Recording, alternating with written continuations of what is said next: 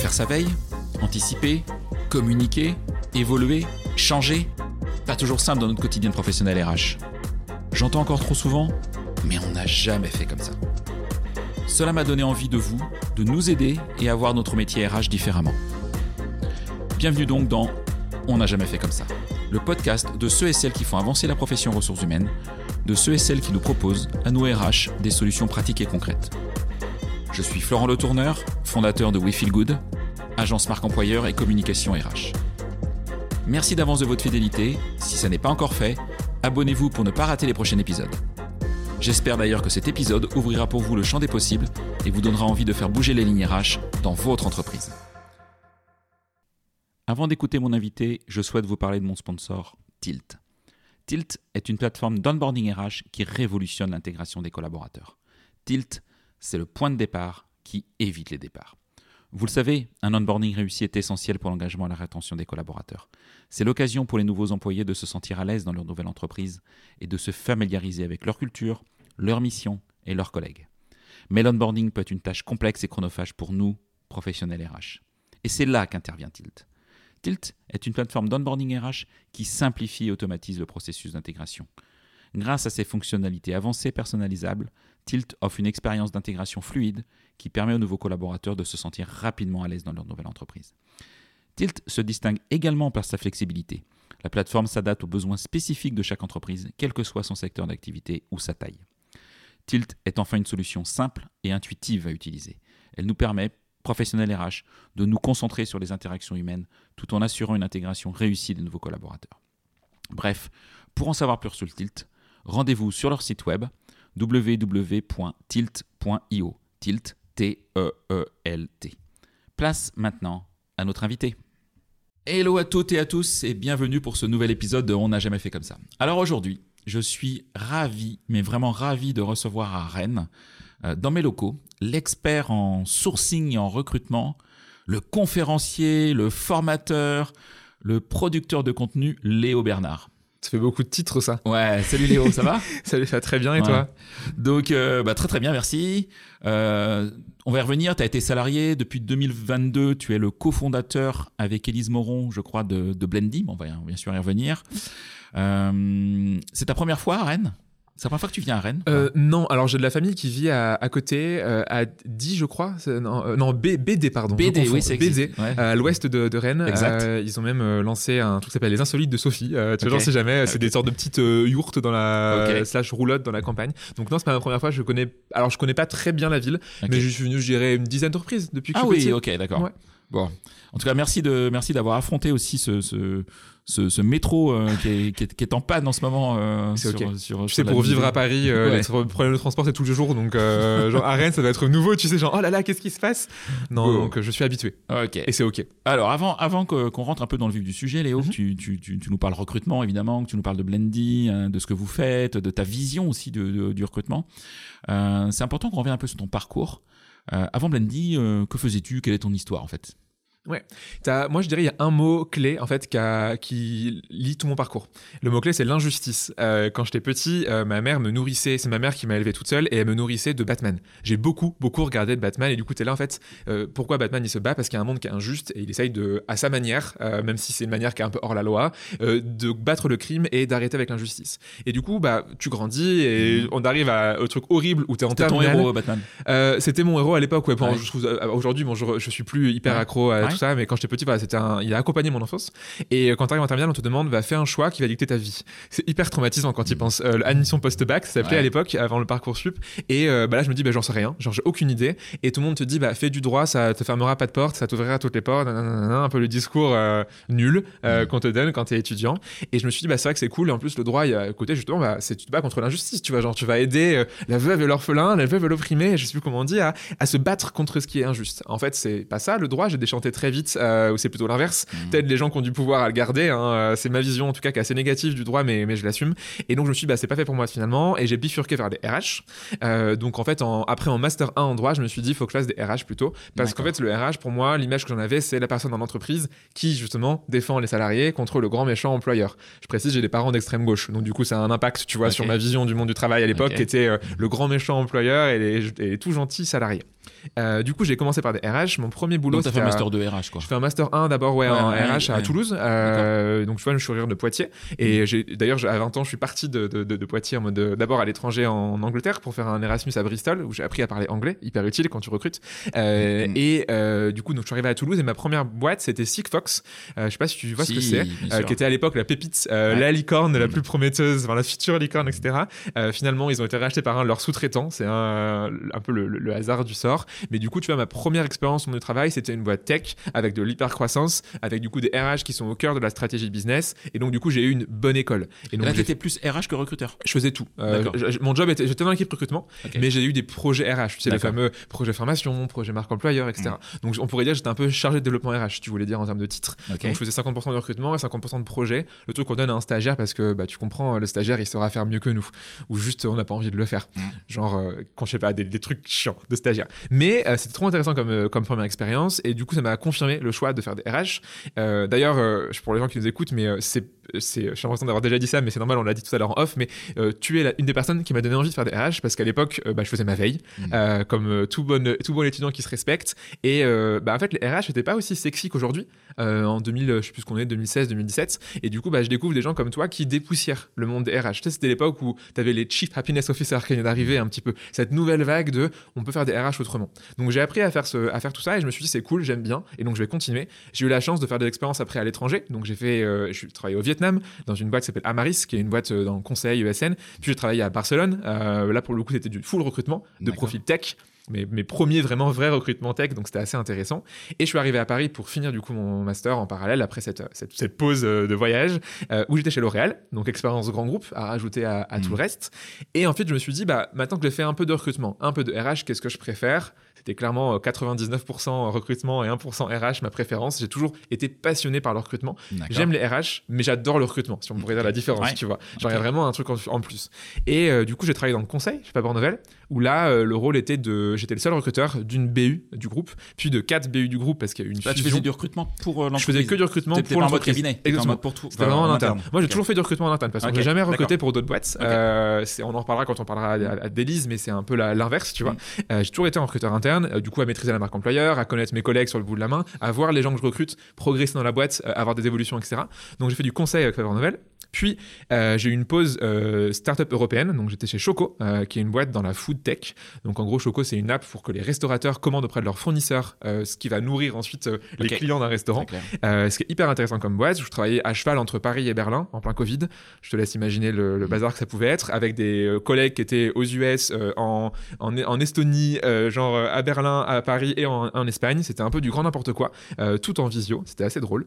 Et après ça, en fait, j'ai eu la chance aussi, c'est chacune de mes boîtes, c'est des gens qui sont venus me chercher. J'ai jamais candidaté à des jobs. C'est toujours des gens qui m'ont chassé ou du réseau qui m'a dit Léo, j'ai un truc pour toi. Et là, ce truc pour toi, c'était ClearUp, donc qui était mon dernier CDI avant que j'entreprenne. Et là, ClearUp, le, le pitch était intéressant. C'était on est quatre fondateurs et fondatrices, Mhm. on a zéro salarié. Est-ce que tu veux être notre premier salarié en charge des RH au global Ah, C'est assez rare ça. C'est hyper rare. Que, Euh, a- ils ont investi tout de suite sur Ouais, la fonction premier RH. recrutement, c'est RH. Euh, ce qui est assez chouette, tu vois, Ah oui, euh, bah, sur le principe. Et je me suis dit, bah, ok, trop bien.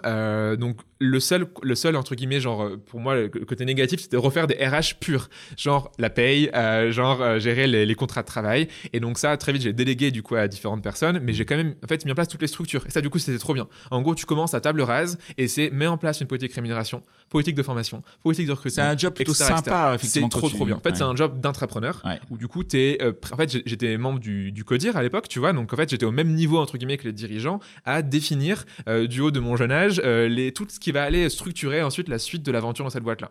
Et forcément, quand tu côtoies les entrepreneurs au quotidien, bah, du coup, ça te titille et tu te dis, ah, tiens, c'est c'est intéressant aussi de créer une boîte. Et donc, j'ai eu en effet l'envie, début 2022, de créer ma propre boîte en me disant bah maintenant que j'ai fait plein de boîtes différentes, du CDI, enfin du du grand groupe, du conseil, de la startup, de la PME, de l'ESN, en France, à l'étranger, il y avait un point commun entre toutes ces boîtes, c'est que la fonction recrutement était pas respectée, avait mmh. pas de budget, était mmh. pas formée, et donc j'ai décidé de créer ma boîte début 2022.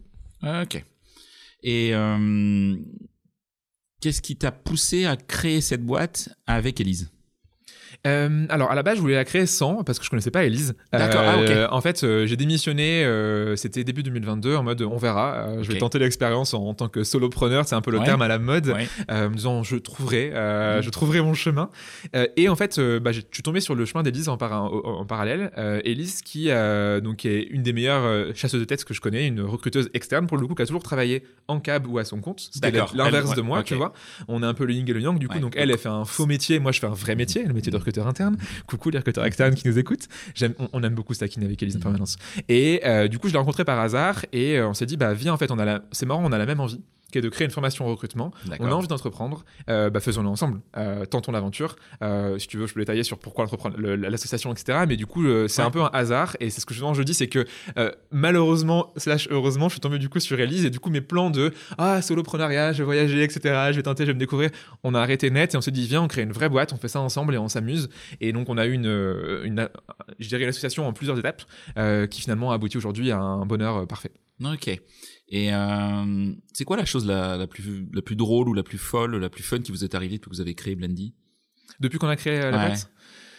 Euh... Que t'aurais pas imaginé peut-être vivre Ouais, exactement.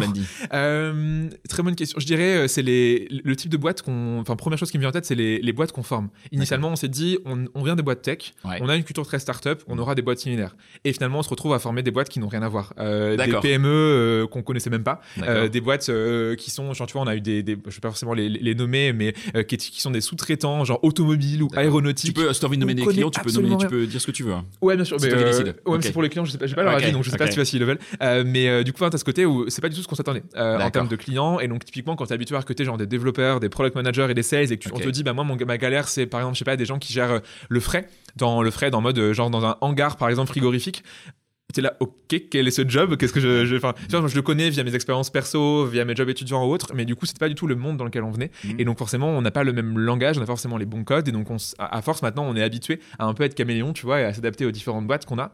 Euh, et sinon, un truc euh, ouf qui nous est arrivé, c'était très drôle, c'était une personne qui nous a contacté, un lead entrant, euh, donc quelqu'un qui est venu nous voir en mode, hey, est-ce qu'on peut travailler ensemble?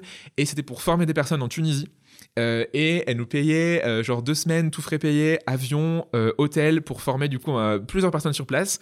Et c'était genre, elle fait oui, et puis je vous paye le prix que vous payez en France, etc. Et c'était en fait un, un, deal, genre je sais plus combien de cas. Mmh. exactement, la tête que tu fais, exactement la tête qu'on a fait, tu vois, en mode c'est trop beau pour elle, elle est l'arnaque. Et du coup, on n'a jamais eu une nouvelle, tu vois. Mais du coup, c'était marrant parce qu'on a eu un, call d'une heure où elle était là, oui, je vous paye les meilleurs hôtels, etc. Genre, je vous fais un peu, tu genre, mm et finalement, on, a, on sait pas ce qui s'est passé. Mmh. et c'était trop bizarre, tu vois, on, on sait toujours pas ce qui s'est passé à cette personne-là. On l'a relancé à plusieurs reprises en mode, ouais, vas-y, c'est quand va en Tunisie. Et finalement, non, on a abandonné. Donc ça, c'était très, euh, très bizarre comme expérience. c'est très étonnant comme, comme chose. Dernière question, après, je, je, je t'embêterai plus tout sur la partie entrepreneuriat. Euh, avec ton recul, euh, ça fait deux ans. Quel conseil tu donnerais à, un jeune RH Parce que tu l'as. Ouais. Forcément, tu deviens de moins en moins jeune, mais tu étais un jeune RH quand tu as créé le coup dur. coup dur. mais un jeune RH qui se dit, bah, tiens, moi j'ai envie de lancer mon entreprise dans le secteur des RH. Quel, quel conseil tu lui donnerais et, et avec ton, ton, ton expérience actuelle euh, Je dirais trois choses. Euh, la première, c'est de parler à des gens qui, font, qui sont entrepreneurs RH. Parce que malheureusement, tu vois, moi, j'ai fait un master RH et j'ai pas eu une seule personne qui était entrepreneur ou entrepreneuse dans mon master qui sont venus témoigner. C'était que des DRH euh, de grands groupes, grosso modo, si je résume. Je pense que c'est un peu classique, tu vois. Et du coup, en fait, tu sais pas que ça existe quand tu es étudiant RH. Donc, je dirais parler à des gens qui font ce job. Et souvent, un entrepreneur, tu vas lui le voir en mode Hey, salut, parle-moi de ton job, il est content. Ou elle est contente. deuxième chose, c'est du coup de demander à ton, à ton futur euh, type de client. Donc, faire une sorte de user research, donc un terme qu'on utilise pour aller parler à ses futurs clients de euh, qu'est-ce qu'ils aimeraient. Et donc, tu vois, bah, si tu as envie, je sais pas, de créer de l'influence TikTok pour des PME dans le nucléaire, go, bah, du coup, tu vas voir des gens qui sont dirigeants de PME dans le nucléaire, tu leur demandes est-ce que ça t'intéresserait? Pourquoi? Comment? Pourquoi tu fais pas aujourd'hui? Combien tu serais prêt à payer? Donc vraiment poser des questions à ta future cible. Et la troisième chose, c'est d'essayer euh, en étant étudiant. S'il y a bien un, moment, un hmm. truc, un regret que j'ai, c'est de pas avoir essayé quand j'étais, quand j'étais étudiant de tenter des trucs à côté, hmm. tu vois. Souvent, tu es étudiant, bah, tu fais le bon étudiant, tu révises tes cours, euh, tu, tu fais attention à tes contrôles, tu vas, tu te bourres la gueule quand tu es étudiant et que tu et que aimes un minimum l'alcool et que tu aimes un minimum te sociabiliser parce que c'est la seule manière de le faire Bref, euh, en gros, euh, c'est de te dire, bah, je suis, un, étudiant, j'ai rien à perdre. T'as pas forcément de, enfin, t'as pas de famille souvent, t'as pas forcément de, de prêt, t'as rien en fait, ou un prêt étudiant potentiellement. Mais du coup, tu tentes des choses et tu fais un statut auto-entrepreneur, ça prend 5 minutes et t'essayes. Donc, tu vas avoir des clients, tu les démarches et tu dis, bah voilà, j'ai envie de tester. Ok, je suis étudiant, mais j'ai envie de tenter. Et ça, je pense que c'est un truc que beaucoup de gens font aujourd'hui, tu vois. Euh, quand je vois, quand j'ai commencé à être étudiant, il y a un bon moment, j'ai pas envie de dire les années, j'ai l'impression d'être vieux alors que pas du tout, mais c'est un truc où quand t'es étudiant, souvent, tu penses pas à faire ça et t'oses pas le faire. Aujourd'hui, ça se fait de plus en plus. Et je suis content de voir que tu as des étudiants qui entreprennent, même souvent des gens qui sont diplômés, qui n'ont même pas encore leur master, ils sont déjà entrepreneurs. Et c'est génial, tu vois. Et qui font des boîtes à succès. Ça, c'est, ça, c'est, ça, c'est clair. j'ai interviewé euh, Jean-Baptiste de Belair, le dirigeant de Steeple. Je sais pas si tu connais Steeple. Ouais, ouais, ouais. Donc, qui est, avec une boîte de Rennes. Hein. Ouais, trop bien. Euh, et en fait, Steeple, euh, Jean-Baptiste, il le dit d'ailleurs quand je l'ai interviewé, il me dit, mais j'ai jamais travaillé en fait. Oui. voilà. En fait, c'était un projet étudiant et son projet étudiant est devenu une entreprise aujourd'hui à succès, totalement euh, financé sur fonds propres, hein, bootstrappé, euh, plus de 100 collaborateurs euh, et qui cartonne. C'est trop bien. Et, en même temps, tu vois, faire attention à. Enfin, c'est quand même. Moi, je suis quand même content d'avoir fait plein de boîtes différentes parce que du coup, aujourd'hui, tu vois, par rapport à ma posture de former des gens en recrutement. En termes de crédibilité. exactement. Si je connaissais pas leur boulot, enfin, tu vois, il y a des gens aujourd'hui qui forment en recrutement, mais quand jamais été recruteur, je me dis, bah, ouais, mais en fait, tu connais pas leur galère du quotidien. Tu sais pas ce qu'ils vivent. Et donc, je pense, ça m'a quand même aidé d'avoir fait ça et j'ai pas de regrets. Juste, en effet, c'est cool de tenter un petit peu en parallèle quand tu es étudiant. Ok. on va parler un peu de Blendy. Au-delà de ce que tu fais, ce qui m'a intéressé aussi, c'était tes convictions sur ce qui se passe aussi dans le monde du recrutement aujourd'hui. Euh, déjà, pourquoi ce nom Blendy? En fait, comment vous l'avez choisi? Euh, On a fait un générateur de noms euh, sur ChatGPT, non pas du tout. en vrai, on a mis un bon moment à, le trouver. À, la base, quand on s'est lancé, ça s'appelait T-Shaped Recruiter. Ah. Ça, ça, donne pas envie. Hein. Non. Euh, on comprend pas ce que c'est. Vous avez bien fait de changer. Euh, ouais. Euh, et du coup, tu vois, le concept de T-shaped, pour le coup, on l'a encore. En fait, quand t'es T-shaped, c'est t'as une compétence que tu maîtrises à 100%. C'est la barre, du coup, verticale de ton T. Et ensuite, t'as des, as des choses que tu maîtrises un tout petit peu. Donc, c'est la barre horizontale de ton T. Mm. Et donc, tout ce qu'on fait avec Blendy aujourd'hui, c'est mettre en forme tout ça. Donc, en gros, quand tu recrutes, tu dois à la fois être très bon en recrutement, mais c'est cool de connaître un peu le marketing, le sales, la data, le growth, etc., etc. Si tu connais des compétences annexes et connexes et que tu rajoutes ça à tes compétences initiales, tu deviens, du coup, un profil T-shaped. je pourrais t'envoyer, si tu veux, des liens sur les, un article qui explique ça que j'ai sorti sur le blog de Tim Taylor. je veux bien le, lien comme ça, ça, je le mettrai moi dans la description. Du coup, on mettra ça et du coup en fait c'était un peu le on s'est dit ah tiens c'est ce qu'on fait donc appelons-nous comme ça le pire pire idée tu vois. Mm. J'en s'appelait T-shaped recruiter. Et donc Blendy bah, c'est plus court, c'est plus mm. catchy, c'est entraînant et je dirais il y a deux raisons. La première en fait le blend c'est du coup le mix tu vois des compétences. Donc en fait parce qu'on a le côté T-shaped en fait c'est une manière de dire bah, en fait on te forme non pas au recrutement pur, au RH pur mais à tout le reste. Et deuxième chose du coup on est une boîte de formation et en formation un truc qui s'appelle le blended learning quand tu mixes le e-learning et le présentiel donc du coup, c'était oscillé. Donc c'est à la fois sur on te forme à être toi blended et on te forme de manière blended. Et blended, du coup, ça passe bien. Tu vois, il y a le petit Y qui est assez catchy. Pour le logo, c'est assez rigolo. Ça fait un petit Y un peu, une forme sympa. C'est malin. Euh, alors, ça c'est la question ultime que tout le monde attend. Oh là là. À quoi sert Blendy Quelle est la mission de Blendy euh, à, décorer. Euh, non, on est à faire joli sur un, sur un profil LinkedIn. Ah, vous faites quoi Ce qu'on fait, on forme des gens qui font du recrutement au recrutement. C'est hyper simple. Euh, pourquoi je dis des gens qui forment au recrutement? Parce que historiquement, on formait des gens qui étaient recruteurs, recruteuses et RH, donc qui gèrent le recrutement au quotidien. Et aujourd'hui, on forme aussi de plus en plus des managers, des dirigeants et des dirigeantes qui ne font pas du recrutement au quotidien, enfin si qui en font mais en fait qui sont non c'est pas la, seule mission. Si tu veux je sais pas quelqu'un qui est directrice sales directrice commerciale bah son job c'est de faire de, la, de vendre mm. de vendre. Mais s'il y a une équipe disons de 10 20 personnes elle va recruter plein de gens. Mm. et donc en fait dans ses missions annexes elle a le recrutement. Et donc aujourd'hui on forme tous les gens qui recrutent. Donc de la personne qui va faire un recrutement par an euh, qui veut juste connaître un peu les bases à quelqu'un qui est recruteur vraiment depuis genre 10 ans et qui a qu'une envie de devenir meilleur. Et donc là c'est aussi on s'adapte tu vois en termes de niveau. On forme à la fois des gens qui sont je dirais euh, un peu débutants qui ont que quelques années parce de, que les attentes peuvent être très différentes en fait. Exactement à des gens qui sont très avancés, très expérimentés. On a des fois des, DRH euh, qui ont 20 ans d'expérience qui sont venus se former avec nous. Parce que bah, clairement, quand tu es un peu loin de l'opérationnel, des fois aussi tu perds la main. Et donc on a à la fois des gens qui sont euh, au début de leur carrière en recrutement, d'autres qui sont pour le coup beaucoup plus avancés. Et ça, dans différentes industries, tu vois en forme des grands groupes, des ESN, des PME, de la startup, euh, principalement en France aujourd'hui en tout cas. mais on a aussi des boîtes internationales avec lesquelles on travaille. mais voilà, le but c'est vraiment que les gens qui recrutent aient les clés pour recruter. Et pourquoi En fait, c'est parce que tu as géré deux choses qui manquent souvent aux recruteurs aujourd'hui. Un, ils sont pas assez efficients parce qu'ils n'ont pas les outils, les clés, les méthodes, les, euh, les logiciels pour, euh, pour, pour, travailler. Et deux, ils n'ont pas le côté kiff du job. C'est prendre plaisir à ce que tu fais. Et si euh, tu prends pas plaisir et que tu n'es pas, pas efficace, forcément, le métier est horrible. Mais si par contre, on t'apprend à avoir des bonnes méthodes, à aller beaucoup plus vite dans ce que tu fais, et surtout à prendre plaisir à parler à tes managers, à prendre parler à tes candidats et à tes pairs, bah là, du coup, le recrutement, c'est beaucoup plus agréable. Donc vraiment, le but, c'est que les gens aiment faire du recrutement et ne partent pas au bout de 2-3 ans, ce qui est un peu l'espérance de vie dans le recrutement. Tu vois, les gens, ils font ça, 2-3 ans, ça les saoule, ils partent et ils font soit des RH, soit complètement autre chose, euh, soit du coup, ils créent des boîtes, j'en sais rien. Mais du coup, les gens ne restent pas dans le recrutement, ce qui est hyper dommage. Et donc, nous, on aide les gens à être heureux quand ils recrutent et épanouis. D'accord. Donc vous êtes un organisme de formation, vous avez un Oui, statut, j'imagine, euh, officiel Ouais, ok.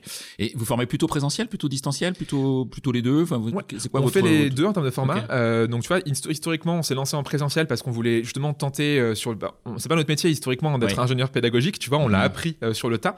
Euh, et du coup, bah, on s'est dit, viens, on tente. Euh, les pre- la première session, clairement, on en a un peu honte avec Elise, mais souvent on dit que c'est bien quand t'as honte de ce que tu fais au tout Mhm. début, tu vois. Vraiment, c'était deux jours. plus stressé que, le- que les... Ouais, que les élèves qui étaient autour de la sais, on a table, fait quoi. plein d'heures. Par exemple, tu vois, typiquement, on était debout pendant deux jours. Tu fais pas ça quand tu es en formation avec des adultes, d'être debout pendant deux jours. C'est, ça marche pas d'un point de vue andragogie, qui est le Mm. terme de la pédagogie pour les adultes. En fait, être debout, ça montre que t'es entre guillemets supérieur et ça marche pas, t'es pas inclusif. Donc on était debout pendant deux jours avec Elise.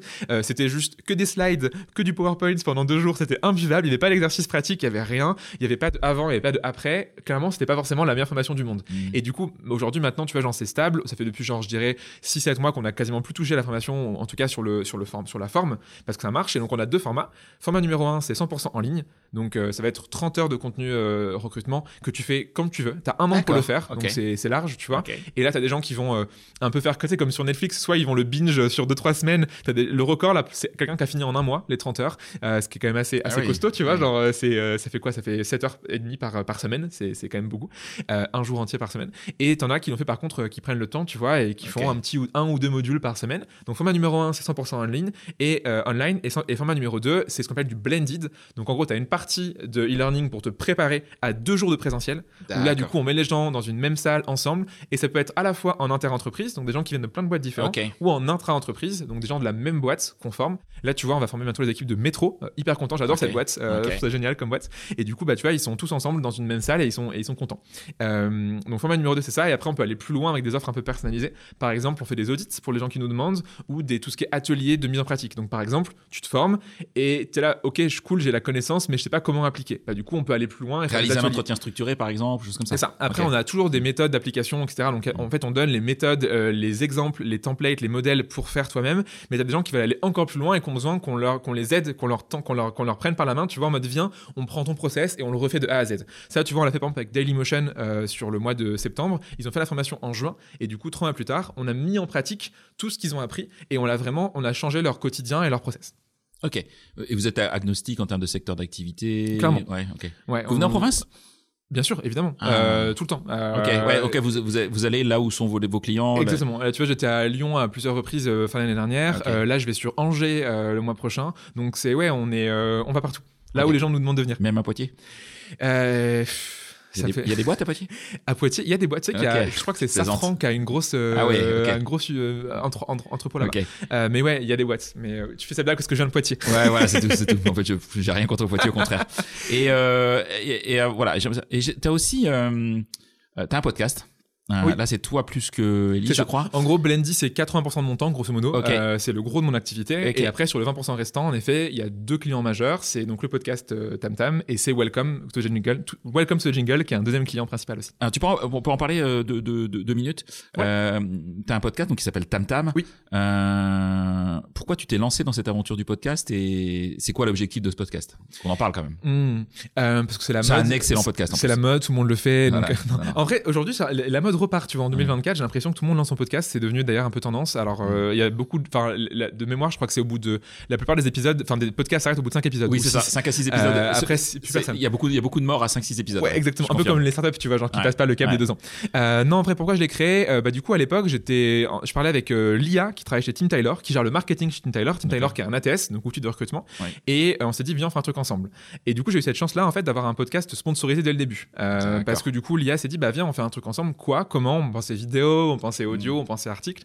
Et donc, en gros, euh, bah, on s'est dit, viens, on fait un podcast. Et donc, du coup, Tim Tyler sponsorise ce podcast-là. D'accord. Par contre, sur la ligne éditoriale, c'est moi qui choisis à 100% mes invités. Euh, et Ouais, le une liberté, vraiment- ouais. Exactement, euh, total. Euh, et du coup, bah, en fait, je me dis, l'avantage, c'est que ce temps comme ça que, que je vais exploiter pour que les gens aient accès gratuitement à des gens qui font du recrutement et qui le font bien, bah, du coup, ce temps-là, il est rémunéré en fait par le partenaire qui est Tim Taylor. Et ça, du coup, c'est chouette, tu vois. Et c'est un luxe énorme quand tu crées un podcast de te dire que ton temps, il va être rémunéré. Et du coup, surtout, ça donne envie de le garder. Parce que quand tu quand t'es pas payé pour le podcast, c'est dur parce que c'est beaucoup de temps. Enfin, tu dois le savoir euh, maintenant que t'en as un. Mm. Ça prend du temps. Et encore, tu vois, à l'époque, j'en avais fait des podcasts il y a 4-5 ans. Euh, ça me- je faisais aussi tout le montage, je faisais l'intégralité, donc je devais bien prendre une bonne journée entière par épisode. Ah, et clairement, ça prend du temps. Ah, et c'est c'était un side project sur, Ouais. mes week-ends, tu Ouais, vois. Donc là, me dire que c'est payer ce que je fais, ça fait que du coup, le podcast, il va être viable et du coup, il restera dans le temps. Et donc, les- il va pas s'arrêter du jour au lendemain parce que du coup, derrière, il y a un partenaire financier. Ok. Et donc tu disais que tu produis aussi du contenu pour Welcome to the Jungle. Oui.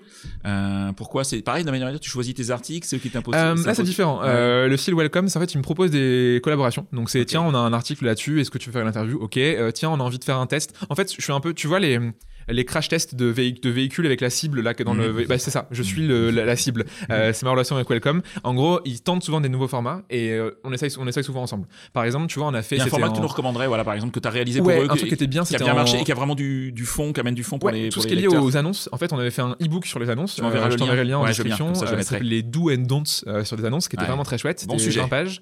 Euh, et on a fait aussi un live qui s'appelait du coup Pimp My Job Desk, où du coup, en fait, je repassais, je prenais cinq annonces de clients qui étaient OK pour que le monde entier euh, voit ça. Et du coup, bah, en fait, en direct, je faisais une review de ces annonces-là. Et donc ça, tu vois, le replay est encore disponible sur le site, donc je te mettrai le lien si tu veux, les gens peuvent regarder. Ça, ça a dû bien Et marcher. c'est rigolo, ça, ça marche trop bien. Et du Ouais. coup, bah, ce format-là a tellement bien marché qu'ils l'ont reproduit avec Tonton Karim, avec Mode Grenier, sur d'autres sujets, tu vois. D'accord. Donc je fais, un, je fais un peu leur test. Pareil, on a lancé une newsletter qui s'appelait Jean-Michel Talent, qui a été lancée en Oui, début je- 2023. Et du coup, pareil, ils ont bien aimé, donc ils ont repris aussi avec Tonton Karim et aussi avec Mode Grenier le format. Donc je fais un peu leur crash test. Ok. Euh, pareil, tu vois, genre, régulièrement, je suis avec du coup Jérémy, qui est le CEO de Welcome, Mm. et du coup, il propose des trucs. Et soit je dis oui, soit je dis non, en fonction du temps, en fonction de si j'aime ou pas. Et euh, du coup, on tente des choses ensemble. Et moi, je suis trop heureux. C'est une relation euh, en tant que, que Presta, c'est trop bien pour moi. Et t'es t'es fier quelque part que- qu'un Ouais, média comme Welcome vienne Bien te sûr. chercher quand même parce que c'est quand même le média Ouais. euh, RH. Alors, il y, a- pour il y en a d'autres qui sont de qualité, Ah, mais, mais c'est un 100%. super Je, suis- média. je suis assez content, notamment, enfin, même très content, parce que quand j'ai commencé, bah, tu vois, j'ai Sigfox à Toulouse. Ouais. Euh, pour la petite histoire, euh, Welcome, ils, ont, ils sont venus faire le tournage à l'époque, parce que du coup, je les avais- j'avais vu en tant que. ma- je faisais ma veille, tu vois, j'ai dit, bah, viens, ça a l'air cool ce truc-là. À l'époque, personne connaissait. Ils étaient genre 20 dans la boîte, et c'était leur premier tournage en province.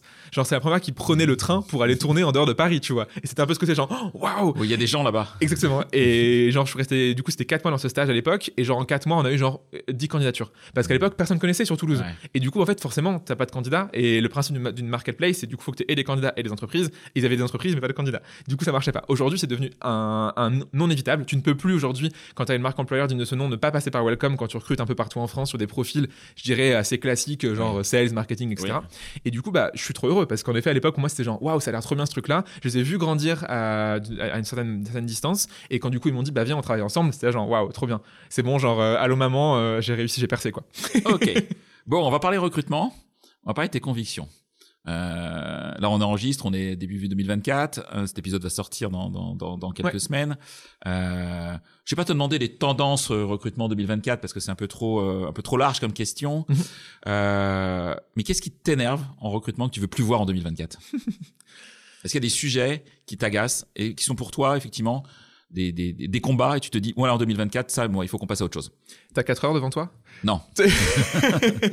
J'essaie de, du coup de te les résumer. Je dirais la première chose qui m'énerve le plus, c'est en fait le fait qu'on respecte pas les gens qui recrutent. Euh, donc typiquement, tu as du recruteur bashing sur LinkedIn qui est très présent, Ouais. où du coup les candidats en fait vont euh, critiquer. Alors que souvent, le problème est forcément lié au recruteur, mais lié du coup à l'entreprise. Euh, tu as beaucoup de dirigeants et dirigeantes qui souvent en fait, euh, on, en, on en parlait d'ailleurs tout à l'heure, euh, mais du coup n'osent pas en fait.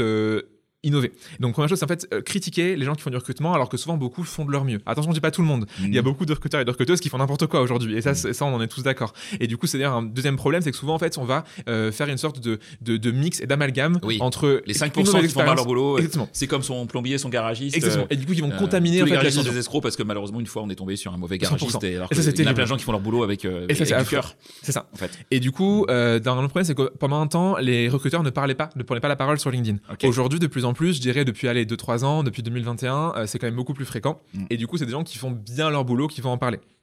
Attention parce qu'il y a aussi des influenceurs entre guillemets RH qui vont juste euh, faire des déclarations sans être liés à la réalité du quotidien. Pour moi, aujourd'hui, pour être pertinent, c'est tu sais de quoi tu parles parce que tu l'as mis en place et du coup tu vas le véhiculer et tu vas le communiquer à un réseau plus ample qui est, qui est LinkedIn. Donc je dirais ça c'est bien et donc ça pour le coup ça, ça m'énerve pas parce que on est de plus en plus à un moment où on parle de bonnes choses. Autre chose qui m'énerve pour le coup par contre, mais genre ça vraiment fortement, c'est les boîtes qui ne comprennent pas que euh, bah, le recrutement il a changé. Et en fait c'est c'est une sorte de fait un peu. C'est comme tu vois genre le, le- les gens qui sont climato-sceptiques, tu vois, qui te disent que le réchauffement climatique ça n'existe pas. Oui. En fait, c'est factuel. Aujourd'hui, euh, les attentes des candidats sont plus les mêmes qu'il y a quelques années. Oui. Et genre, personne ne, ne peut euh, être contre ça. Certes, dans des domaines très particuliers, ça n'a peut-être pas évolué, mais au global, aujourd'hui, une annonce, faut qu'elle soit pertinente. Mm. Un message d'approche, faut qu'il soit personnalisé. Une expérience candidat, faut qu'elle soit présente. Donc, faut que du coup, tu donnes un minimum d'amour et d'engagement à, à tes candidats. Un process, il doit être objectif, il ne doit pas être lié au biais et au feeling, etc. etc. Et, et- et ça, mais ça, c'était lié parce qu'on on a tous recruté comme des fous depuis Bien la sûr. sortie du Covid. Là, là, le marché, il se calme un petit peu en Ouais. recrutement. Voire même, j'entends qu'il se retournerait. Ouais. Et euh, j'entends, moi, des, des dirigeants me dire, bah, de toute façon, euh, c'est fini l'heure de gloire des candidats. Maintenant, euh, retour au pouvoir et on va arrêter les divas du recrutement. T'en penses quoi, toi, au- de, de, de, de ces, de ces managers, de ces Mhm. dirigeants, même de ces DRH de temps en temps que j'entends, et qui me disent, on va revenir comme avant, comme en 1987, et c'est nous qui avons décidé qui va, qui va faire la loi, en fait, en recrutement? Euh, du coup, on va aussi enlever à ces dirigeants leur smartphone, on va aussi leur enlever euh, leurs outils de visio, on va aussi leur enlever euh, Netflix, on va leur enlever... Enfin, tu vois, tu pourrais, Ouais, tu pourrais bien faire une, une liste à rallonge. En fait, pour moi, c'est un acquis aujourd'hui que l'expérience candidat, elle fait partie du recrutement. On peut plus revenir en arrière. En revanche, là où je suis d'accord avec ces dirigeants-là, c'est par Mhm. exemple sur des profils très pénuriques, qui justement ont un comportement de diva. Oui. Euh, si tu prends des, beaucoup de développeurs et développeuses, pas tous, je dis certains en tout cas, vont, en fait, vont être, vont être habitués à un climat pré-Covid où en effet c'était des, des salaires euh, genre euh, juste ridicules. Mm. Ou dans la tech, quand tu prends la- les, les boîtes dans la tech, c'était n'importe quoi en termes Mm. de rémunération, en termes Mm. d'avantages salariés. Pareil pour les recruteurs. Il y a eu un mini âge d'or qui a duré genre euh, un an. Oui, ça s'est un peu calmé quand même. Mini mini âge d'or où en gros à l'époque t'as des gens qui ont négocié des salaires genre de recruteurs avec 3-4 ans d'expert à genre Mm. des 70, 80, 90 Oui, k je Des connais, trucs ouais. Mm. et qui aujourd'hui bah, se disent bah ouais je comprends pas en fait faut que je perde 30 k pour avoir Ouais. le même job bah oui en fait le marché a changé Pour, la petite histoire, j'en connais même certains effectivement qui sont allés sur des salaires comme ça en province, de ouf qui ont acheté leur maison leur appart exactement avec 33% d'endettement et qui, ben, la start-up ayant coulé ou ayant ça. licencié, ils se Ouais. retrouvent sur le carreau et retrouver un job à 70K en recrutement en province. bien sûr Honnêtement, c'est c'est pas si simple aujourd'hui que ça. et où c'est Et quand t'as un prêt derrière, bah, ça devient un peu compliqué quoi. ouais donc ça Mm. crée des situations pour le coup Mm. difficiles Qui peuvent être difficiles humainement là. Clairement. Ouais, clairement. Et du coup, bah, c'est là le rôle aussi d'entreprise, c'est d'accompagner ces personnes-là. Tu vois, en disant, bah, désolé, mais qu'est-ce qu'on peut faire pour t'aider, tu Mm, vois euh, Et donc, euh, du coup, j'ai perdu le, le- le fil de ce que tu me disais à- avant de dire ça. Ah, Avant, avant, on parlait de, Ouais. du, du marché qui se retourne. Oui, exactement. Mm. Euh, donc, en effet, donc, ouais, donc, les, donc, il y a des gens qui ont été divas, euh, Mm. des profils recruteurs, des profils Mm. développeurs, il y a beaucoup de profils un peu pénuriques qui l'ont été, mais pour tout le reste, en fait, pour moi, c'est un acquis, l'expérience candidat, et il y a rien qui justifie de revenir en arrière. Et oui, du coup, tu as plus de chances parce que du coup, tu peux valer plus de candidats qu'avant. Euh, tu peux être plus exigeant sur ce qui tu choisis parce que tu as, le choix, ce qui n'était peut-être pas le cas il y a encore quelques années, mais pour autant, tout ce qui est transparence dans les salaires, process court et efficace, etc., etc., c'est des acquis en fait aujourd'hui, on peut plus revenir en arrière. Un- un- Je vais te provoquer un peu. Vas-y, provoque. Est-ce que c'est pas générationnel? Euh, T'as as écrit euh, il y, a, il y a quelques mois sur euh, sur LinkedIn une phrase. Je l'ai retrouvée parce que j'ai trouvé ce post vraiment intéressant. Je me permets de lire ce que tu as écrit. Euh, ce ne sont pas les gens qui changent et les jeunes générations qui insufflent ce changement, c'est plutôt le monde qui change et les plus jeunes générations, moins réticentes pardon, au changement, sont donc les premières à embrasser les nouveaux paradigmes et possibilités. Là, ce sont tes mots. Euh, Penses-tu toujours qu'il n'y a pas de différence aujourd'hui entre les générations? Et pourquoi? Alors, tu peux dire qu'il y a quelques différences par-ci par-là. Ouais. Euh, cette, intéressant parce que ta ouais. conviction, elle est vraiment intéressante. Ouais, bien sûr. Cette phrase, du coup, elle- je te la remets dans le contexte. C'était Oui. la, mon mémoire de master en RH euh, qui était porté sur ça. En fait, c'était euh, un truc. J'ai plus le titre exact, mais du coup, ça portait sur justement. La, pour moi, c'était la fin des générations. Et du coup, j'avais- on parle de génération Z, voire alpha maintenant. Exactement. Donc, Et du ouais. coup, en fait, à l'époque, ma conviction était, il n'y a pas de différence entre les générations. Pour ça, j'avais fait une étude de terrain, j'étais chez L'Oréal à l'époque, du coup, en alternance. Et du coup, en fait, j'avais demandé à des gens de d'âge différents ce qu'ils pensaient du monde du travail. Il n'y avait aucune différence entre les gens qui étaient stagiaires alternants, les gens qui avaient genre 10 ans d'expérience dans la boîte, 20 ans, 30 ans. Tout le monde disait la même chose. Je veux qu'on me respecte, je veux un bon salaire, je veux du télétravail, je veux une cause qui me, qui me porte, etc. Donc, je me suis dit, c'est bizarre. Il y a quand même, il y a comme un loup, tu vois. Et du coup, je me suis amusé à regarder, euh, ça s'appelle des méta-analyses. Donc, méta-analyses, c'est des choses, c'est des analyses qui analysent d'autres analyses. D'accord. D'où le méta, tu vois, genre Mhm. c'est pff, un peu mind blown comme truc. Et du coup, il y a une méta-analyse euh, que je pourrais mettre le lien aussi en description si tu veux, enfin je pourrais te l'envoyer. Et du coup, euh, qui montre sur des cent- une centaine d'analyses qui ont été faites qu'en fait les, les différences sont minimes entre les générations à travers le monde, à travers les générations. En tout cas, ce qui est lié au monde du travail, il y a très peu de différence entre ce que veut euh, des X, Y, Z, alpha aujourd'hui dont on parle. Et du coup, c'est pas moi qui le dis en fait, c'est des scientifiques qui ont fait une étude du coup académique en prenant plein d'autres analyses qu'ils ont comparées pour trouver qu'il y avait que très peu de différence. Et oui, si tu prends une analyse, je sais pas, genre tu prends 500 personnes, tu leur demandes qu'est-ce que je peux faire, hein, tu peux trouver des stats qui sont différents et dire il y a 25% de plus de chances que machin machin. Ouais. Mais quand tu lises tout ça et que tu mets au niveau macro, au niveau global de tout ce qui existe, tu regardes qu'il n'y a pas de différence. Aujourd'hui, en fait, les acquis sont les mêmes pour tout le monde et tout le monde veut la même chose. Et d'où cette phrase de conclusion que j'aime beaucoup justement et qui était la phrase de conclusion de mon mémoire, euh, qui disait en fait, euh, aujourd'hui, certes, euh, il y a des différences parce que juste les générations vont plus vite. typiquement, aujourd'hui, tu vois, dans le temps de mettre sur TikTok des grands-parents, il faut du temps. Parce que du coup, il faut d'abord qu'ils passent au côté avoir un smartphone, comprendre le principe de réseau social, s'adapter à celui-ci. Et du coup, c'est juste que les jeunes vont plus vite à se saisir des nouveautés. Ça veut pas dire qu'ils qu veulent des choses différentes, c'est juste qu'ils vont plus vite. Tu vois, tu, tu pourras un peu faire, une comparaison avec la, le renard et la, non, c'est quoi, le, le, pas le corbeau et le renard, le lièvre et la tortue. Mm. En fait, à la fin, ils vont tous les deux finir la course. Mm. Et ils veulent la même chose, finir la course. Juste, le, lièvre, il fait son fanfaron, c'est un peu la génération Z, tu vois. Mais à la fin, il finit quand même. D'ailleurs, il se fait même battre par la tortue. Mais c'est vrai qu'il se pose pas de questions. Hein. Je vous raconte ma life. Mais euh, mon, fils, mon fils qui est, toi, qui est en, qui est en, sixième, il a son premier smartphone. Euh, il m'a demandé il y a quelques semaines, euh, installe-moi ChatGPT dessus. Hmm. Et en fait, pas pour tricher. C'est qu'en fait, mais en fait, c'est juste normal pour, eux. Bien sûr. Rien d'extraordinaire. Bah, en fait, tu découvres, t'apprends. apprends. donc forcément, quand tu rien, rien d'extraordinaire. Et en fait, t'as deux postures en tant que parent. Tu dis bah non parce que machin. En fait, tu dis bah oui. En fait, faut qu'il apprenne à s'en servir. Donc moi, j'ai dit oui. Après, on, voilà, on essaie d'apprendre à s'en servir. Et, euh, et, ça me sert autant que ça lui sert et, ça lui servira forcément plus longtemps que, que moi ça me servira. Bien sûr. Et je pense que c'est indispensable. Et, et là, là, je, fais, je fais le comparatif euh, parent-enfant, mais euh, je vois euh, euh, si on prend si on prend le l'IA là par exemple, l'IA elle bouleverse elle bouleverse nos métiers au sens très large. Bien sûr. Hein, et elle bouleverse le métier du recruteur. En tout cas, elle impacte le métier du recruteur. Et il y a une enquête qui, qui, était parue, soit c'est Gartner qui disait qu'il y avait 5% des professionnels RH qui avaient déjà utilisé l'IA, et donc il y en a 95% qui l'ont pas utilisé. Ça me paraît ça, me paraît un peu. Peut-être que c'est date aussi. Hein, ouais, ouais, ça date un peu parce que je pense que maintenant ça évolue quand même. Bien sûr. Euh, Est-ce que vous formez vous euh, les, les recruteurs à utiliser euh, l'IA et avec quel objectif? Hmm faire une réponse de Normand, le oui et non, tu sais. Euh, nous, en fait, le pari qu'on a avec Blendis, c'est qu'on forme au, à la base du recrutement. Et donc, du coup, c'est-à-dire qu'on va, on va être agnostique en termes de technologie, en termes d'outils. D'accord. Donc, en fait, on va pas justement faire un peu ce truc euh, pimpant et tu sais, le, le, le syndrome du, je m'appelle le shiny thing, c'est genre l'objet brillant. Euh, quand tu es sur LinkedIn, tu as l'impression, ah, regardez, j'ai tel outil d'IA, tel outil machin. Alors, oui, donc, oui, coup, on les voit, les posts LinkedIn, les 50 outils. Exactement, et l'agent. Et du coup, ça fait quoi? Ça fait juste peur. Personne. À part ceux qui font le post, et encore, je suis pas sûr qu'ils les testent. Et du coup, bah, la réponse numéro un, c'est en fait, on, on forme d'abord à la base. Parce que que tu maîtrises, en fait, l'IA, c'est lié à enfin le input output. Donc du coup ce que tu mets dans l'IA et ce qui ressort de l'IA si ton input il est, ton input il est nul donc c'est ce que tu, ce que tu comment tu nourris l'IA c'est nul ce qui ressort sera nul aussi. Mm. l'IA va pas te, te, rendre ta tâche meilleure en fait. Donc faut que tu comprennes d'abord la base avant de pouvoir IAiser pareil pour le sourcing. Tu vois il y a plein d'outils aujourd'hui qui peuvent automatiser du sourcing. Mm. mais si t'as pas compris la base des booléens la base de vraiment t'amuser à faire un truc vraiment très scrappy un peu très dégueu une, une requête X-ray booléenne mm. sur Google qui vraiment a tous les termes que tu veux si tu maîtrises pas ça en fait tu maîtrises pas, pas le reste. Ou en tout cas tu pourras mais tu seras dépendant de ton outil. Et donc nous on veut que les gens soient euh, agnostiques en termes d'outils si demain euh, GPT se casse la gueule, t'as plein de business qui tombent, tu vois. Mm, mm. Et nous, on veut pas que les gens, ça leur arrive. En revanche, une fois que ça c'est fait, on peut aller les aider en leur montrant, bah, maintenant que tu sais faire la base, que tu comprends tout ça, que tu sais faire sans outils et sans technologie, viens, on apprend à faire ça plus vite. Et donc, oui, chaque module qu'on a aujourd'hui, on forme à ChatGPT aujourd'hui parce que c'est tellement un gain de temps que du coup, c'est cool de l'avoir. Mais avant ça, il faut avoir maîtrisé la base.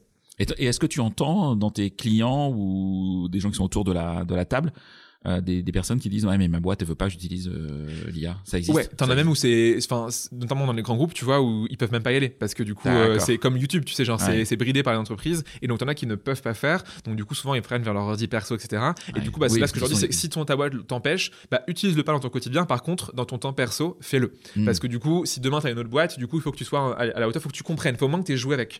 Et beaucoup tu vois aujourd'hui te disent bah j'ai essayé un petit peu mais ça marche pas. Mais si tu fais 5 minutes de ChatGPT forcément aujourd'hui enfin moi la première, première chose que j'ai fait c'est écris-moi un rap comme si c'était François Hollande et que tu parlais à Mbappé, un truc du style, tu vois. Et c'est complètement nul, tu vois. Mm. Mais du coup, c'est rigolo. Et ça, il y a ça, et tu fais, ah, ça marche, c'est génial. Mm. Mais c'est génial, mais c'est nul. Il faut apprendre à lui parler. À exactement. Il faut apprendre à la technique de prompting où du coup, tu vas donner des instructions très claires. Et encore, tu vois, genre, il y a un peu beaucoup de. Enfin, tu vois, moi, ça me fait rire de voir quand je vois des gens, j'ai trouvé le hack ultime et le super prompt. Oui, alors ça marche dans ton domaine, dans ton expertise à un moment T, avant la prochaine mise à jour, etc., etc. En fait, ça change tout le temps, ces trucs-là. Mm. Donc, c'est cool de se mettre au goût du jour, mais il faut pas non plus reposer justement sur ça. Ouais avoir, son libre arbitre, etc. Et du coup, la meilleure chose, c'est d'essayer de toute façon. Euh, mais de toute façon, en recrutement, quand tu, quand tu recrutes et que tu veux être, être bon dans ton job, c'est d'essayer plein de choses. Ok. Tu as dit un mot tout à l'heure, euh, qui, est le gross. Ouais. Euh, tu pourrais le définir En tout cas, ta définition du gross et du gross du recruteur qui devient un, gros recruteur. Ouais, bien sûr. Euh, alors c'est un terme un peu galvaudé. Tout le monde, c'est comme le terme genre d'inbound marketing. Tu voilà. vois, tout le monde va mettre des choses derrière. C'est pour ça que ta définition ouais, m'intéresse. Euh, je dirais t'en as deux. T'as une définition pour moi à titre personnel. Donc t'as en fait ce qu'on appelle le, mindset, donc l'état d'esprit en anglais. Et du coup t'as des gens. En, gros, as, quand tu travailles, tu vas avoir un fixed mindset, donc un état d'esprit fermé, euh, le fameux. On a toujours fait comme ça. Mm. Et tu vas avoir un growth mindset où tu te dis bah je vais tenter des choses nouvelles. donc là ça c'est la première définition. C'est à titre personnel. Quand tu es recruteur, tu dois être dans un growth mindset. Donc ton état d'esprit, tu te dis je vais apprendre des choses, je vais évoluer je vais être une nouvelle version de moi-même. Ça, c'est la première chose. Et deuxième chose, après, c'est le growth qui est du coup lié au marketing. Donc, c'est un concept du marketing qui est popularisé par plein de concepts, genre le framework AR, etc., euh, plein de choses. Mais ça, c'est un peu ce qui revient tout le temps, tu vois. Mais pour moi, c'est vraiment comment tu fais beaucoup avec peu et comment du coup tu maximises euh, bah, ce qui sort de ton quotidien avec en fait des petits hacks, des petites techniques. Et c'est là où du coup, tu as encore une différence entre le, le growth hacking, où le but c'est vraiment aller faire des choses qui sont à la limite de la légalité, euh, du scrapping en masse, des trucs mm. comme ça, mais ça marche in fine. Et du coup, le growth marketing qui est un peu plus poli, tu vois, un petit peu plus respectable en société. Là-dessus, tu écoutes le podcast de, de Caroline Mignot, Marketing Square. Tu sais ce que c'est le, growth marketing, ça, mm. t'écoutes tous ces épisodes et, c'est bon. Et du coup, moi, après, ce qui me dérange avec ça, c'est que ça, ça, devient une tendance. Et en fait, euh, les tendances, le problème, c'est que du coup, les gens ça s'accrochent à ça et oublient la base du recrutement. Et donc, c'est bien de s'intéresser à tout ça. Euh, on forme, tu vois, à plein de techniques de growth dans notre formation. Pour autant, euh, se dire que c'est la révolution du recrutement, non. tu vois, genre, autant j'adore Maud Grenier, autant le titre de son ebook avec Welcome qui était Le futur du recrutement, c'est le growth. Non, c'est pas vrai en fait. C'est pas le futur du recrutement. C'est un truc en plus dans ta, dans ta boîte à outils de recruteur. D'accord. C'est pas dire non, mais c'est parmi d'autres d'autres d'autres choses. Exactement. Se, se, dire que le growth te sauvera, euh, se dire que la chasse te sauvera, se dire que l'inbound te sauvera, c'est faux. Le recrutement est et a toujours été holistique et sera toujours holistique. Et donc le growth, c'est vraiment, c'est un peu, tu vois, ta, ta, ta, ta clé, euh, ton, c'est ton tournevis cruciforme, tu vois, dans ta, dans ta boîte à outils, quoi. Mais c'est pas euh, la boîte à outils en elle-même. La boîte à outils, c'est le recrutement holistique qui compose, qui est composé de plein de sous-parties. Ok. Il y a des sous-parties qui sont pour toi importantes aujourd'hui pour un recruteur? Et, et peut-être pour les gens que tu formes qui sont pas des recruteurs? Hmm. Euh, je dirais, c'est marrant parce que en fonction des, des moments, euh, tu as des tendances qui reviennent. Typiquement, euh, les clients, quand je leur demande, ils te disent toujours le sourcing. C'est ce qui revient tout le temps. Je veux apprendre à chasser. Et quand tu leur demandes, et vous faites des efforts d'inbound pour ne plus avoir à chasser, ou vous avez une méthode d'évaluation efficace pour évaluer les gens que vous chassez, ah, ah, ah bah non. Euh, et du coup, en fait, souvent, on, se, on fait la focale sur justement ce qui nous paraît un peu le plus important. Mm. Et c'est là où, du coup, c'est pour ça que nous, on a cette approche holistique du recrutement en se disant, pour, pour être bon en recrutement, il faut que tu maîtrises un peu tout. Tu peux pas être un expert dans tous les domaines. Tu peux pas être expert en sourcing comme Guillaume Alexandre, expert en inbound comme Charlène, etc. etc. Mm. C'est pas possible de maîtriser tout ça. Mais du coup, tu vas tendre vers une expertise dans chacun des domaines pour, du coup, à chaque recrutement donné, dans chaque boîte dans laquelle tu travailleras, pour chaque client, tu seras justement adapté tes compétences. Et nous, c'est vraiment, on, forme à ça. En fait, on, t'ouvre toutes les portes. Et le jour où tu as besoin, bah, du coup, tu ouvres celle que tu as besoin et tu composes un petit peu, tu vois, un côté euh, full stack, un côté holistique et un côté complet euh, sur le recrutement. Ok. Euh... J'ai pas répondu directement à ta question. Euh, des choses qui, aussi qui, qui, sont oubliées, tu vois, et on, on forme nous aussi, mais c'est la partie diversité et inclusion, par exemple, la partie non discrimination. Ça, euh, bah, tous les, le côté genre shiny thing. Voilà, les biais. personne n'en parle sur LinkedIn. les biais, on en parle un peu, tu vois, mais genre, euh, la partie éthique du recrutement est très peu abordée. On parle d'expérience candidat, mm. mais on parle pas du côté éthique. c'est-à-dire comment tu fais en sorte que ta boîte, elle soit moderne d'un point de vue diversité et surtout inclusion. Tu as été RH, tu sais très bien que la diversité, ça sert à rien si derrière, il n'y a pas d'inclusion. Mm. tu as une phrase de, j'ai plus son prénom, mais qui, était, qui travaillait chez HubSpot qui te disait la diversité, c'est être invité à, un bal mm. et l'inclusion, c'est être invité à danser. Mm. En fait, tu fais des rentrées d'argent dans ta boîte qui sont différents, mais après, il faut que tu les inclues comme des gens qui sont euh, bah, comme les autres. Tu vois, si tu prends, tout à l'heure, rigolé de l'université, tu vois, par rapport aux écoles de commerce, si tu recrutes des gens issus de l'université alors que c'est pas le cas dans ta boîte, bah, du coup, tu leur donnes le même poids, le même salaire que des gens qui ont fait ça à côté. Et autre chose qui est souvent oubliée, c'est la partie juridique, tu vois. Euh, dans l'information, on parle de la partie juridique euh, du recrutement, le RGPD, mais la partie aussi bah, non-discrimination, les annonces, la, légalité du, de la légalité du recrutement, si tu veux. Ok. Euh, vous travaillez sur l'expérience candidat, j'imagine. Bien sûr. Hum, alors quand vous êtes en, dans une entreprise, c'est plus facile quand c'est de l'inter-entreprise. Ça peut se travailler, mais c'est un peu différent. Il y a Ouais, il y, a, plusieurs choses. Euh, aujourd'hui, c'est quoi c'est quoi l'expérience candidat ultime en 2024 que qu'on doit avoir dans une boîte? Euh, T'as pas 4 heures non plus. Hein. Ouais. euh, je dirais c'est si, ça. Si t'avais 3, 4, 5 conseils à donner hmm. euh, aux gens qui nous écoutent, en disant, voilà ce qu'il faut aujourd'hui faire pour répondre aux aspirations des candidats quel que soit leur âge euh, et leur génération en 2024 euh, Je veux dire du coup trois choses, euh, un peu d'un point de vue chronologique. L'expérience candidat, c'est avant, pendant et après un process. Mmh. et du coup, souvent, les boîtes se concentrent sur le pendant. Et, et encore, quand elles se concentrent sur l'expérience candidat, le avant, bah, c'est dans ton annonce, dans ta marque employeur, dans ta marque personnelle, c'est d'être transparent, d'être efficace et de projeter les candidats. Souvent, l'expérience candidat, elle commence avant que tu sois candidat. Pas mmh. encore candidat, t'es expérience prospect, tu pourrais dire, tu expérience mmh. curieux, on pourrait appeler ça si tu veux.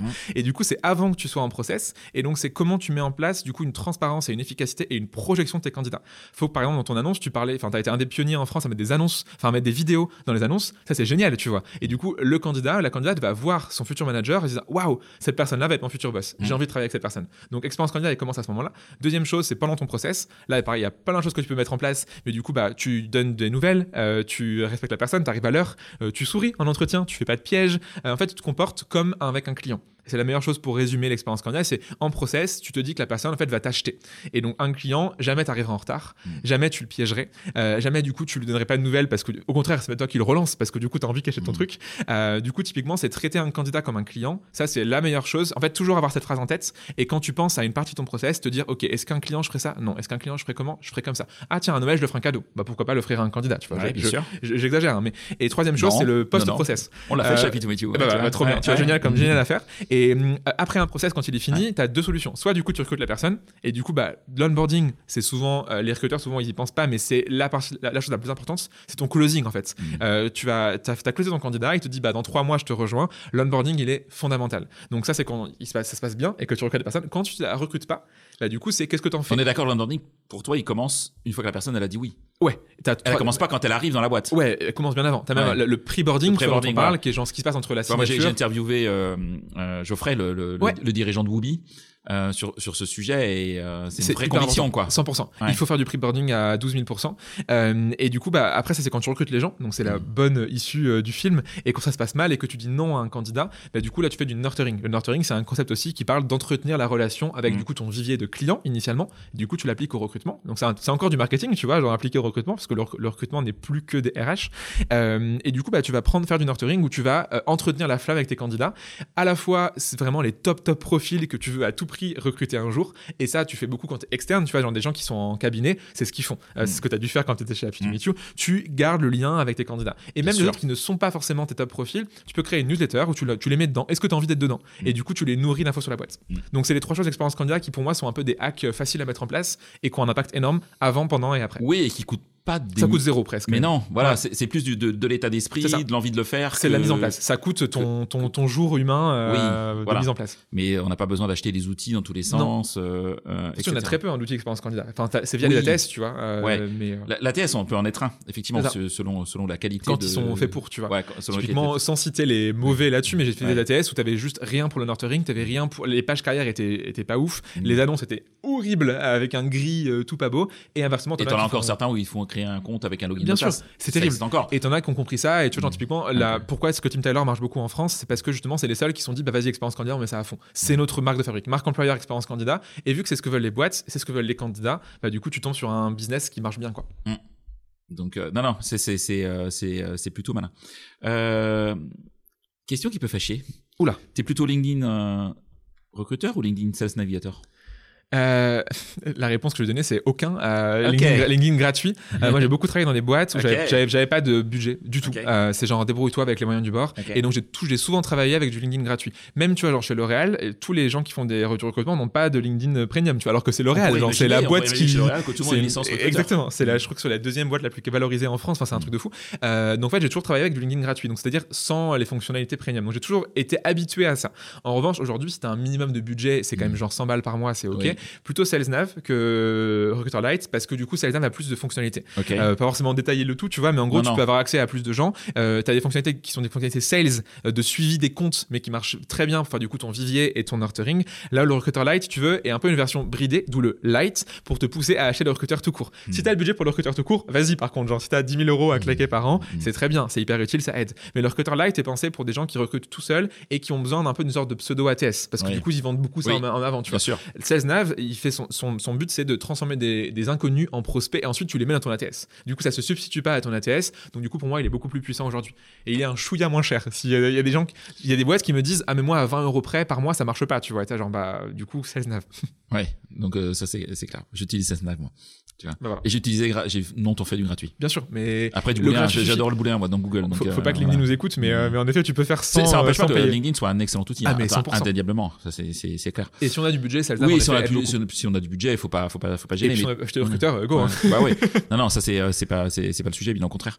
Euh, Après, tout marche, tu vois, genre ça Ouais. aussi. Enfin, tu peux recruter avec du gratuit, avec du SalesNav, avec du recruteur light. En fait, c'est juste une question de, de ce que tu en fais, de ton, Oui. de, ton, de, ton, de ton approche du sourcing. Oui, de toute façon, là, on est sur l'outil, mais euh, ça va pas empêcher, empêcher effectivement d'avoir des messages d'approche, par exemple, qui 100%. soient, qui soient de qualité. Exactement. Oui, si tu peux avoir recruteur. euh, euh, des, des, des emails, un mail, un WhatsApp. Enfin, il y a tellement de possibilités de, de, de toucher les candidats Tu aujourd'hui. peux payer des millions à LinkedIn et faire un message nul. Et Voilà. inversement, tu peux avoir 0 euros et passer du temps à faire des messages. C'est, la qualité, euh, c'est la qualité 100%. du message qui est, et du persona qu'on cible. D'ailleurs, tu vois, si là-dessus sur le sourcing, euh, je pense que le- le- on, est en train d'inverser. Avant, le truc c'était trouver des gens. Maintenant, c'est que les gens nous répondent. Euh, mm. le, truc principal, en fait, qu'est-ce qui fait que les gens aujourd'hui, on n'arrive pas à les sourcer? C'est parce que tu sais les identifier, tu sais les trouver, tu sais où ils sont, mais tu n'arrives pas à, avoir un oui. Je suis OK pour te parler euh, demain à 10h, tu vois. Et donc, du coup, c'est là où en fait, le copywriting devient hyper intéressant parce que ton message aura plus d'impact s'il est travaillé. Et c'est là où, tu vois, tout c'est en train de changer pour moi. C'est, je, le teste toujours. J'ai, euh, nous, on fait des, du, des candidatures mystères chez, hmm, trop bien. chez nos clients, les concurrents euh, Donc moi j'ai quatre profils LinkedIn en fait. j'ai le mien, Florent Le Mais tu diras pas le nom des non, autres. Non, je dirai jamais. euh, les, les, les, les, euh, trois autres.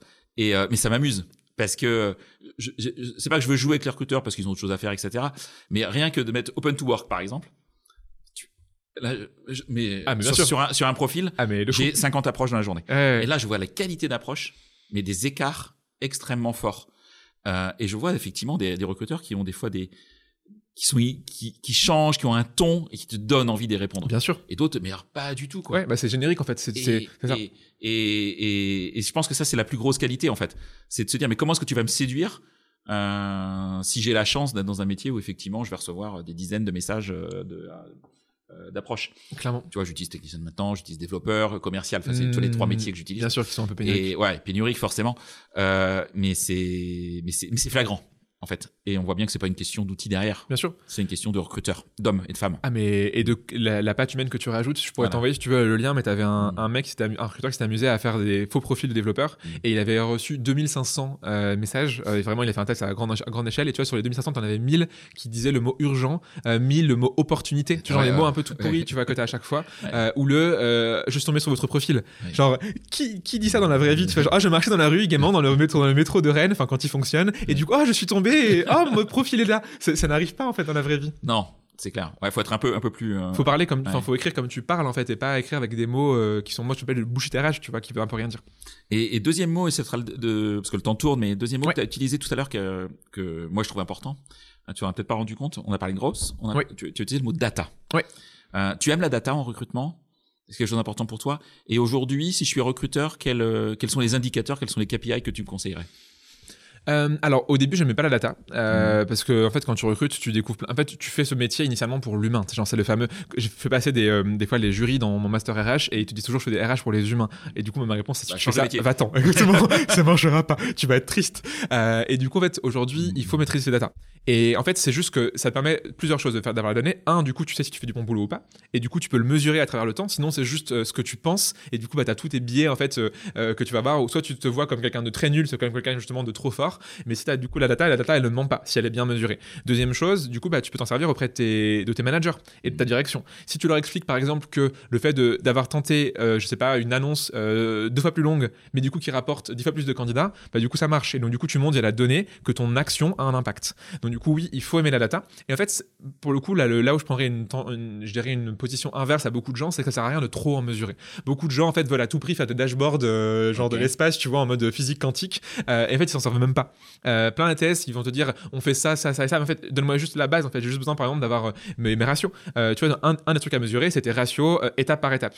Donc, entre la candidature et entre l'offre que tu vas faire à tes, à tes candidats ou même accepter, quel est le ratio de gens qui passent de l'une à l'autre? Si c'est trop petit, ça veut dire que du coup, ton étape, elle, est trop difficile. Et si c'est trop large, c'est qu'elle sert à rien. T'as des fois des gens qui te disent, euh, par exemple, c'était un client l'autre jour qui me disait, on fait un entretien RH et du coup on est à 99% euh, de succès. du coup, pourquoi vous le faites? Hmm. bah, Parce que ça rassure. Oui, mais du coup, si c'est 99%, autant qu'à euh, l'enlever. Supprimer l'étape. Et c'est combien de temps ça? C'est une heure.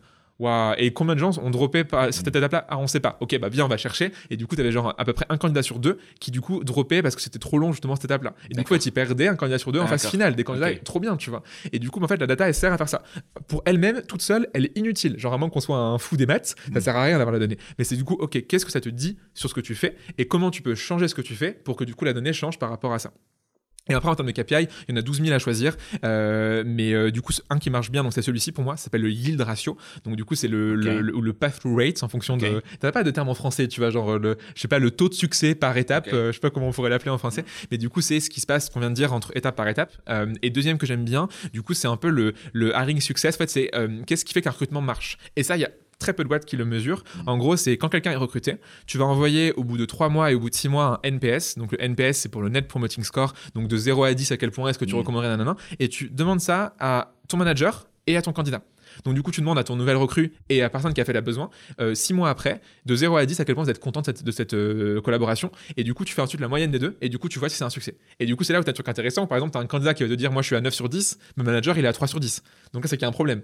Euh, donc le candidat est content, mais son boss non. Ou Ouais. inversement, tu vois. Ok. Ou tu as, t'as des mondes où les deux sont pas contents, bah du coup, tu rends la période d'essai, les deux sont très contents, du coup, tant mieux. Et du coup, ça, en fait, c'est la base qui devrait être mesurée parce que c'est quoi un recrutement au final? C'est juste, est-ce que la personne va, être, va faire le boulot comme il faut? Et est-ce que la personne va être épanouie? Et elle va être heureuse à le faire Donc, En fait, c'est que l'entreprise soit contente de la personne et la personne contente de l'entreprise. Et ça, du coup, souvent, on le mesure pas. On Mm. mesure tout le reste, mais pas ça. Genre les cost to hire, time to hire, time to fill, tout ce que tu veux, qui en fait, au final, sont pas les plus intéressants des KPI. Ok, intéressant. Je vais te poser deux questions finales. Ok. Euh, alors, c'est pas vraiment les questions finales. Les questions finales elles sont traditionnelles, mais là, c'est deux questions spécialisées au recrutement. D'accord Pour ou contre? Donc, tu me dis pour, tu me dis contre, et pourquoi? À la combini un peu, Non, ouais, mais ça va être, ça va être, c'est bien bien. Euh, pour ou contre l'affichage de la rému dans les annonces? Pour euh, 400% euh, non négociable. Je comprends pas les boîtes qui le font toujours pas. Genre, je passe mon temps en formation à le dire, mettez-le. En plus, dans deux ans, tu auras plus le choix et tu devras le faire. Donc, euh, soit tu es pionnier, soit tu seras un suiveur. Est-ce que tu vas être un pionnier ou un suiveur? Ok, Pff, mic drop. ok. Merci pour ta réponse. Euh, et pour ou contre l'utilisation systématique du mot talent en RH Euh, un pour, pour- pour- en fait, j'ai envie de dire, ma réponse, ça m'est- ça m'est égal. Euh, tant que du coup tu bullshit pas derrière. Euh, donc si tu mets talent en disant genre chez nous on a que des talents, Mm. c'est contre. Par contre si tu dis mon job c'est être talent acquisition, c'est pour parce que du coup c'est un intitulé que tout le monde utilise à l'international. Donc je dirais c'est c'est je suis pour dans l'absolu mais contre quand c'est bullshit. Ok. Personne, enfin, en fait, tu peux pas avoir factuellement que les talents dans une boîte, c'est impossible. Non. Ou alors, tu as vraiment la boîte qui a trouvé le hack ultime, et dans ce cas-là, appelle-moi et dis-moi comment ça marche. Non, non, ça n'existe pas. N'existe Dans, dans toutes les boîtes, euh, voilà, malheureusement, il y a des erreurs de casting, il y a des gens qui Et vont pas bien. obligé. et- Ou qui vont partir, etc. Voilà, Enfin, c'est et- la vie des boîtes. Hein. Donc, ouais, mots, il y en fait. Ok. Euh, C'est vrai, cette question, j'aime bien. Je- Ouais, ok. Le format pour et contre, il est marrant. Est-ce qu'il y a une question que je t'ai pas posée que tu aurais aimé que je te pose? C'est c'est une, une question d'entretien, ça, quand j'ai commencé le recrutement. Ah ouais, toujours ça ouais, ouais, bah, je suis un- vieux recruteur moi. C'est euh, c'est rigolo, j'aime bien cette question, Ah. elle, elle était assez marrante. Euh, T'es plutôt slip ou t'es plutôt caleçon Non, je sais pas posé. Je suis euh, dans, dans Borat, tu sais, genre le slip une pièce, maillot de bain de, de plage. Euh, non, en vrai, je pense que t'en as fait un bon tour. Hmm. c'est En plus, c'est toujours fatigant d'être invité d'un podcast. C'est pas pas facile, hein. Je préfère largement l'animer que, d'être invité. Non, non, t'as fait un bon tour. Euh, Est-ce qu'il y a un sujet que t'aurais aimé, t'aurais aimé parler et tu penses à. C'est clair? Ok. Non, c'est ok, ça me va. Écoute, t'as fait un bon boulot de préparation. Euh, je vais pas te inventer pour le plaisir. Ok. Euh, est-ce qu'il y a, est-ce que tu pourrais nous raconter une anecdote euh, pro qui t'est arrivée avec un client, un prospect, un collab, un candidat que tu n'as encore jamais raconté à un micro? Hmm, je peux t'en donner deux, une, une, une fun et une intéressante. Euh, la fun et la flippante, c'était un. Je sais pas si j'ai déjà raconté, je crois pas, mais c'était un stalker que j'ai eu quand j'étais quand j'étais recruteur.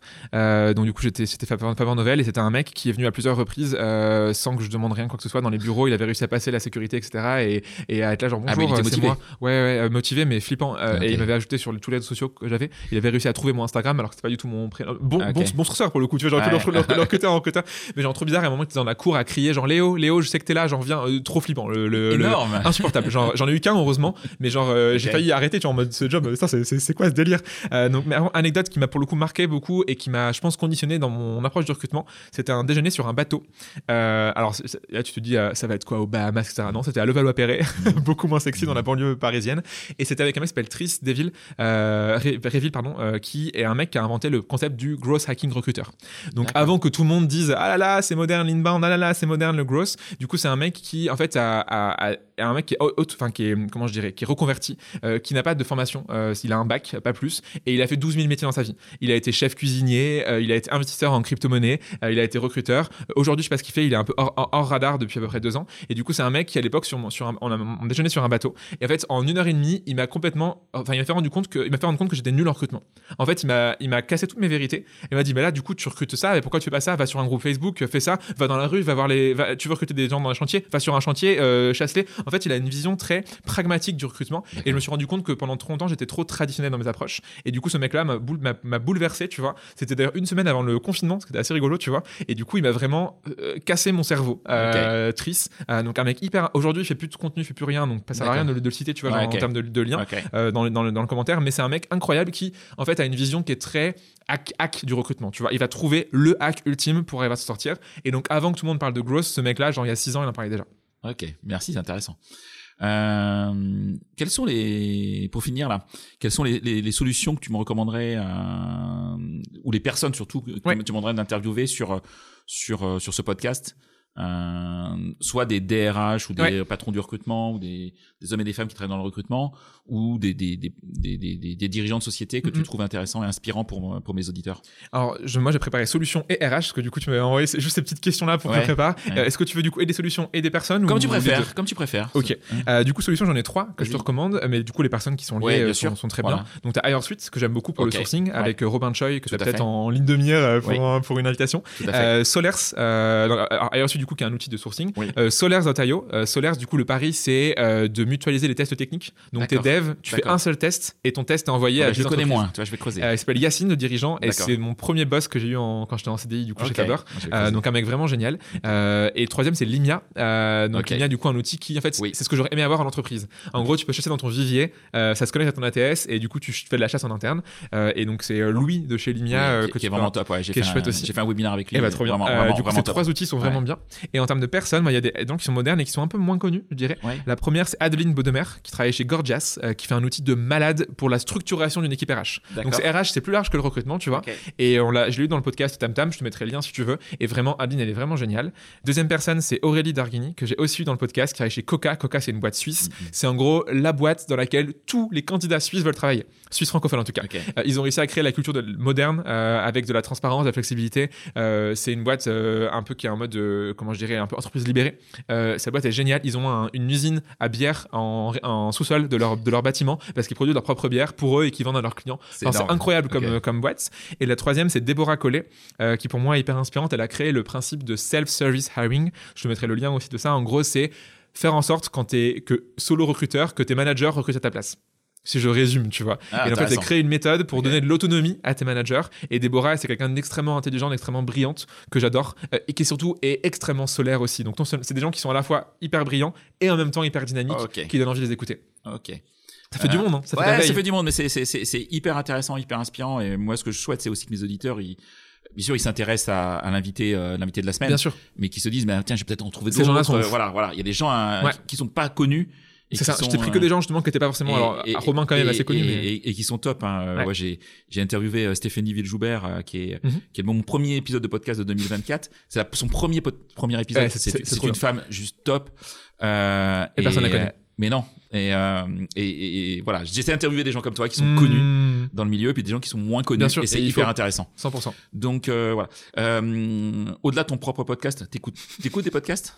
Qui sont pas forcément RH d'ailleurs. Tu, est-ce Ouais, que t'écoutes ouais. des podcasts? Écoute, oui. Est-ce qu'il y a euh, un ou deux podcasts que t'aimes écouter et qui sont peuvent être RH mais qui sont pas forcément RH Euh, je- même ceux que je t'ai choisis sont pas RH, les trois de toute façon. Euh, J'écoute beaucoup justement de podcasts dans des disciplines annexes, euh, beaucoup d'entrepreneuriat, beaucoup de marketing. Mon un de mes préférés du coup c'est Marketing Square. Ouais. En fait c'est genre le podcast marketing à écouter. que j'écoute aussi, qui est Euh, vraiment top. Qui est vraiment trop Ouais. bien. J'étais trop heureux quand elle m'a invité Caroline à passer dans le, dans le podcast. C'était vraiment chouette. Ouais. Euh, deuxième chose, ça s'appelle Guerre de business, tu connais peut-être, Oui. euh, qui est vraiment chouette du coup sur euh, des. En fait, c'est très euh, storytelling. Il y a un côté un peu Oui. série euh, aud- audio euh, sur euh, des guerres entre entre des concurrents, par exemple Nike, Nike, Adidas, euh, voilà, Burger. King. McDonald's. Trop trop bien euh, comme C'est très bien fait. Et le troisième, c'est mon préféré de tous les temps. euh, s'appelle Talks at Google. Pour le coup, c'est en anglais. Ah, Et pas. en fait, c'est des gens qui sont invités chez Google pour parler. Le tout premier qui invité, c'est, t'as vu le film euh, Attrape-moi si tu peux, Catch Oui. Me If You Can avec Ouais. DiCaprio? Bah du coup, euh, le vrai mec dont l'histoire est tirée est venu pour l'épisode numéro 1 de Google. En fait, ne serait-ce que cet épisode-là, il, il mérite euh, tout. Et c'est un mec qui t'explique, en fait, c'est quoi la vie de ce mec? Et là, tu te demandes, enfin, parce que dans le film, t'as une, t'as une vision du film, Mm. le mec était avocat, euh, pilote, etc. Et du coup, là, en fait, il t'explique tout ça. Et genre, la conclusion, genre, j'ai chialé comme une madeleine à la fin parce que c'est un mec qui est incroyablement euh, beau dans ce qu'il dit, dans son, dans son humanité. Et en fait, dans ce qui est, après une vie de cavale, une vie de plein de métiers, en gros, là, je, je, je peux pas la conclusion, écoutez-le, mais la conclusion, elle est magnifique. Et euh, deuxième épisode, c'était quelqu'un qui était déporté dans des camps. Donc là, par contre, tu chiales, mais pour des raisons différentes, parce que c'est juste hyper dur. En fait, elle t'explique sa vie. et c'est, en fait, c'est que des gens qui ont des parcours de vie complètement de barge. Et euh, pour le meilleur comme pour le pire. Et du coup, Talks at Google, c'est en anglais. Et il y a aussi des vidéos euh, sur YouTube. Donc soit ça s'écoute, soit ça se regarde. Et c'est incroyable. En fait, chaque personne apporte de fou. Ils sont à 400 épisodes. J'en ai Ah vu, oui, je pense qu'une centaine, pas plus. D'accord, c'est Mais c'est oufissime ce podcast. C'est le meilleur inconditionnel de tous les temps. Merci, merci. Je mettrai, euh, je mettrai tous les liens aussi de ces, de ces trois podcasts Mm, dans le résumé. Euh, et puis dernière question, si on a envie de te contacter, euh, qu'est-ce que Sur LinkedIn principalement. Principalement, c'est- là, tu ouais, réponds. Je réponds, euh, très, je réponds à tout le monde. Je sais qu'il y a des gens qui répondent pas à tout le monde. Non, je trouve ça très mal. Je réponds à je tous les gens qui que tu réponds. Attends, on se connaît, mais j'ai jamais ton, ton 06. Euh, Tu- ouais, c'est vrai. Tu, tu ne communiques pas ton 06. Ça, c'est. Euh, si en vrai, genre, euh, je dirais. euh, Ou tu ça- vas ça me le donner à moi alors. Quand les gens me demandent, mais euh, Oui. moi, ça après, que la, la messagerie LinkedIn est juste insupportable. euh, donc, euh, je, dès qu'en effet, je suis sur beaucoup. WhatsApp. euh, euh, c'est pouvait être un peu euh, amélioré, ça Ouais, pas mal. quoi. et euh, euh, tu sais, genre, c'est pas instantané, genre sur WhatsApp, tu vois quand les gens écrivent, etc., Mm. t'as les petits coches, là, genre, c'est, tu sais pas ce qui se passe, genre, c'est, Mm. t'as l'impression d'envoyer des, des pigeons voyageurs, quoi, c'est Harry Potter le truc. Euh, mais non, ouais, donc LinkedIn principalement, LinkedIn. Léo Bernard. euh, Ouais. Je suis le seul Léo Bernard avec un petit renard à côté, c'est pour me repérer parce que Mm. de Léo Bernard, on est près de 200 maintenant sur LinkedIn. Ah oui. Léo, le prénom le plus porté en France quasiment, et Bernard, le deuxième le plus porté. Forcément, ça crée beaucoup d'homonymes. D'accord. Ok. Un grand, grand merci Léo pour euh, te- ton temps, ta transparence, d'être venu à Rennes aussi. Euh, je sais C'est un plaisir. Tu t'es pas venu que pour cet Moi, je épisode, fais pour les Queen, choses. les, pour les, les Queen Amman, et Voilà. en fait, c'est l'annexe euh, Voilà. pour ce podcast, tu vois. Mais c'est vraiment, euh, vraiment très, très sympa. Et puis, bah, j'espère à toutes et tous que vous avez, euh, vous avez passé un superbe moment avec Léo. Merci Léo, à bientôt. Merci à toi, Florent. Au revoir. À bientôt. C'est terminé pour ce bel épisode.